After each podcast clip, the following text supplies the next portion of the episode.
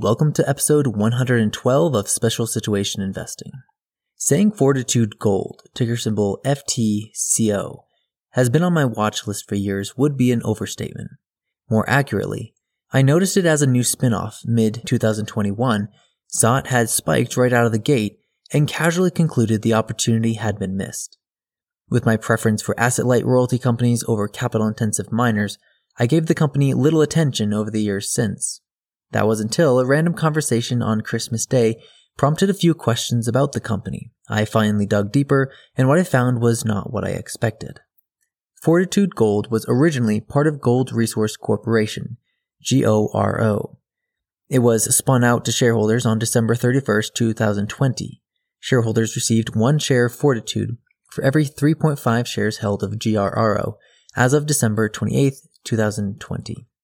Today's focus is not the spin-off transaction, but a few details help understand the company as it stands three years later. For starters, the company was a natural candidate to be split up, with two very different sections, two gold mines in Mexico and a handful of gold mining properties in Nevada, U S A. Post-spinoff, Fortitude owned the Nevada properties, and G R R O owned the assets in Mexico. As is always the case with spinoffs, it's insightful to see what company the original management ended up in. In this case, three of Fortitude's four executive officers all came over from Gold Resources. Fortitude's Vice President of Corporate Development, Chief Financial Officer, and C E O all once filled these roles at Gold Resources. During one interview, the C E O, Jason Reed, said the original plan was for him to be C E O of both companies. But in order for the companies to be distinct enough to allow the spinoff to be tax-free, he could only be C E O of one. If the stock price action between the two companies is any indication, it appears he chose wisely. The chart below shows Fortitude starting at three dollars and thirty cents, increasing to eight dollars and forty-five cents, and currently sitting at six dollars and twenty-six cents. Gold Resources, on the other hand, steadily decreased from two dollars and seventy-seven cents to twenty-nine cents, nearly a ninety percent decrease. So what is Fortitude Gold? Here's a slightly condensed version of how the company describes itself on its website. Fortitude Gold is a junior gold producer with operations in Nevada, U S A, one of the world's premier mining-friendly jurisdictions. The company is led by an industry-experienced and proven management team who previously directed Gold Resource Corporation. Fortitude Gold targets high-grade gold open-pit heap leach operations averaging one gram per ton gold or greater. Our flagship Isabella Pearl Mine reached first gold production in April of two thousand nineteen, just over ten months from the project groundbreaking. The deposit's proven and probable gold grade average is estimated at three point zero five grams per ton gold, with the high-grade pearl zone of the deposit estimated to average approximately four grams per ton gold. At December thirtieth, twenty nineteen, total mine life of the Isabella Pearl deposit was estimated at four and a half years at an average of approximately forty thousand ounces of gold per year production run rate after the initial twelve-month production ramp-up. The company's property portfolio consists of one hundred percent ownership of five high-grade gold properties. All five properties are within an approximate thirty-mile radius of one another within the prolific Walter Lane Mineral Belt. Note, a sixth property was bought since this section of the website was updated. Our business strategy is to grow organically, remain debt-free, and distribute substantial dividends. End quote. In summary, Fortitude is a junior gold miner. Perhaps you, like us, don't usually care for miners, or maybe you do. Either way, here's a few of the things that caught our attention. Fortitude Gold's strategy differs from most junior gold miners. In addition to attracting investors looking for gold exposure, it draws in those seeking yield by distributing a sector-leading dividend.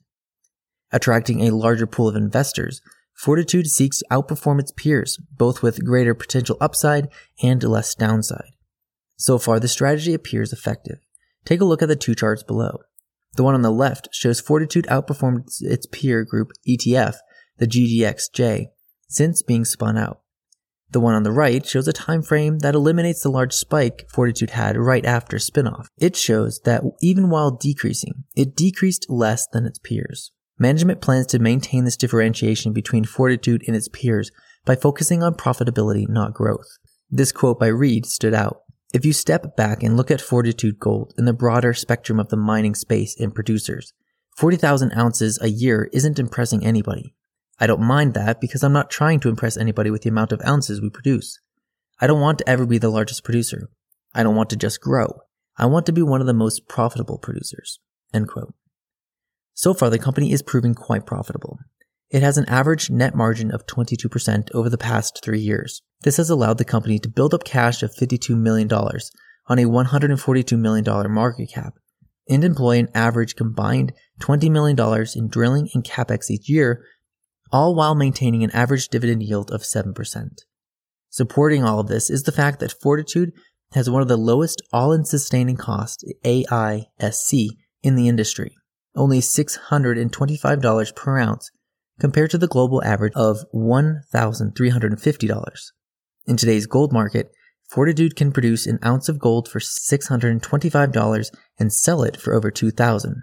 It's quite impressive. At this point, one should be asking, how does Fortitude maintain this outstanding performance, and can it continue? The key to answering both questions lies in understanding Fortitude's properties.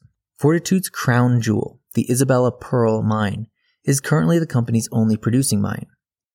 That this mine was up and running in only ten months and has low-cost economics is what allowed Fortitude to quickly meet its dividend goal. The Isabella Pearl is low-cost because it is an open-pit mine, which is cheaper than underground mining, and because it has exceptionally high grade compared to other U S open-pit mines. Grade, for those who don't know, is how the industry quantifies the amount of product, in this case gold, in each ton of earth mined. Isabella Pearl has grades north of three grams per ton, compared to the comparable U S open-pit mines, most of which have grades of less than zero point five grams per ton.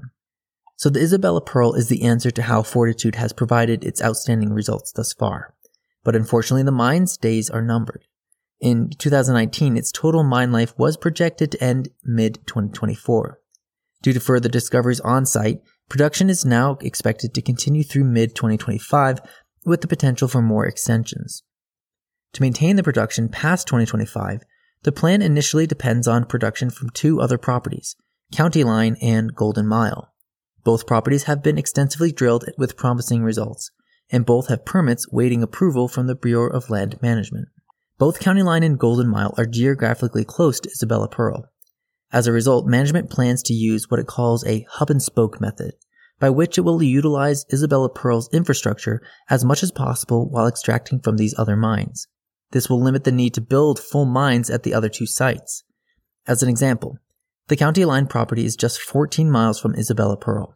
The plan is to truck the aggregates from County Line to Isabella Pearl, necessitating only minimal infrastructure on site.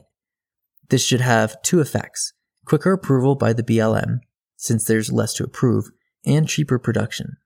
While County Line is the closest property to Isabella Pearl, the plan is similar for the other mining properties. Use the hub-and-spoke method to efficiently mine forty thousand ounces per year while maintaining Fortitude's low A I S C and high dividend.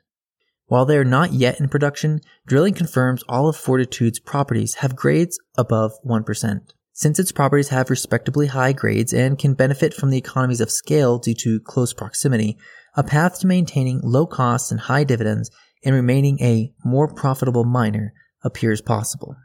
As we approach our conclusion, here's a quick bullet point list of a few other things that stood out about Fortitude. Number one, unlike many mining companies, juniors in particular, that use dilutive share issuances to fund growth, Fortitude funds its exploration and mine development with cash flow. It has kept its share count at twenty-four million since inception. It plans to maintain this track record moving forward. Number two, management showed that they are invested in the company when they left Gold Resource Corporation and joined Fortitude. Additionally, all four executives own common stock, ranging from the C E O's ownership of six percent of shares outstanding. Another owns three percent, another owns two percent, and the last two own one percent. This ownership is not as high as we'd like to see, but it's better than nothing. Number three, even though it's a miner, Fortitude doesn't have thousands or even hundreds of employees. At the time of its latest annual report, it employed sixty full-time employees, including the four executive officers, and employed approximately thirty-five individuals through third parties. Additionally, services such as environmental permitting, mining, surface exploration, drilling, and trucking are all contracted out on a case-by-case basis. Low headcount decreases the chance of high inflation impacting the company's bottom line too hard. Number four, Here's one that blew my mind. The company actually has a small but growing stash of gold and silver bullion that it builds by keeping some of its own product. In the latest earnings call, the C E O said that he believes all gold miners should put their money where their mouth is. If they think gold is such a great investment, they should own it. He added the following. We took advantage of the volatility in the gold price during the quarter to add to our growing physical metal bullion holdings as part of our treasury diversification program. We now hold both physical gold and silver bullion in our treasury. End quote. That gold and silver bullion in treasury is now approaching the value of one million dollars, as can be seen in its annual and quarterly reports. Another reason the C E O said they own the bullion is for the threat of inflation. And last, and number five, before we leave the inflation topic, Fortitude's management has also stocked up on much of the supplies needed to build out their next two mines. They said they saw the prices of everything going up and noticed cracks in supply chains, and they thought it best to get things while they could. This is just one more example of many of management running the company in a very common sense manner. In conclusion, there's much more that could be said about Fortitude Gold. I didn't even get to talk about one of the properties that potentially has a multi-million ounce deposit. No joke. But I'm okay with that because that's not what impressed me about the company. I was impressed by its unique, straightforward strategy for rewarding shareholders. The company is officially on the watch list, but neither my co-host or I are shareholders at present. On that topic, while we're fans of dollar cost averaging into positions, not putting capital to work in Fortitude was an easy decision. This is because Fortitude is not our best idea. As discussed in our piece, Position Size, we allocate to our best idea until it is no longer our best idea. Currently, Fortitude is not even in the top five. My co-host and I have recently had a few conversations about allocation, as our number two pick is flirting with becoming number one. Perhaps we'll talk more about that in our next portfolio update. If you want to make your own decision about Fortitude Gold, I highly recommend you start by reading the Value Investors Club write-up, and then give these interviews and investors' calls a listen, and of course, read its filings. With that, we wrap up today's piece. Thank you for your support and constructive feedback. We are literally better investors because of your interactions, so thank you. All we hope is that something we provide in these weekly pieces helps you in your journey as well. See you all next Saturday.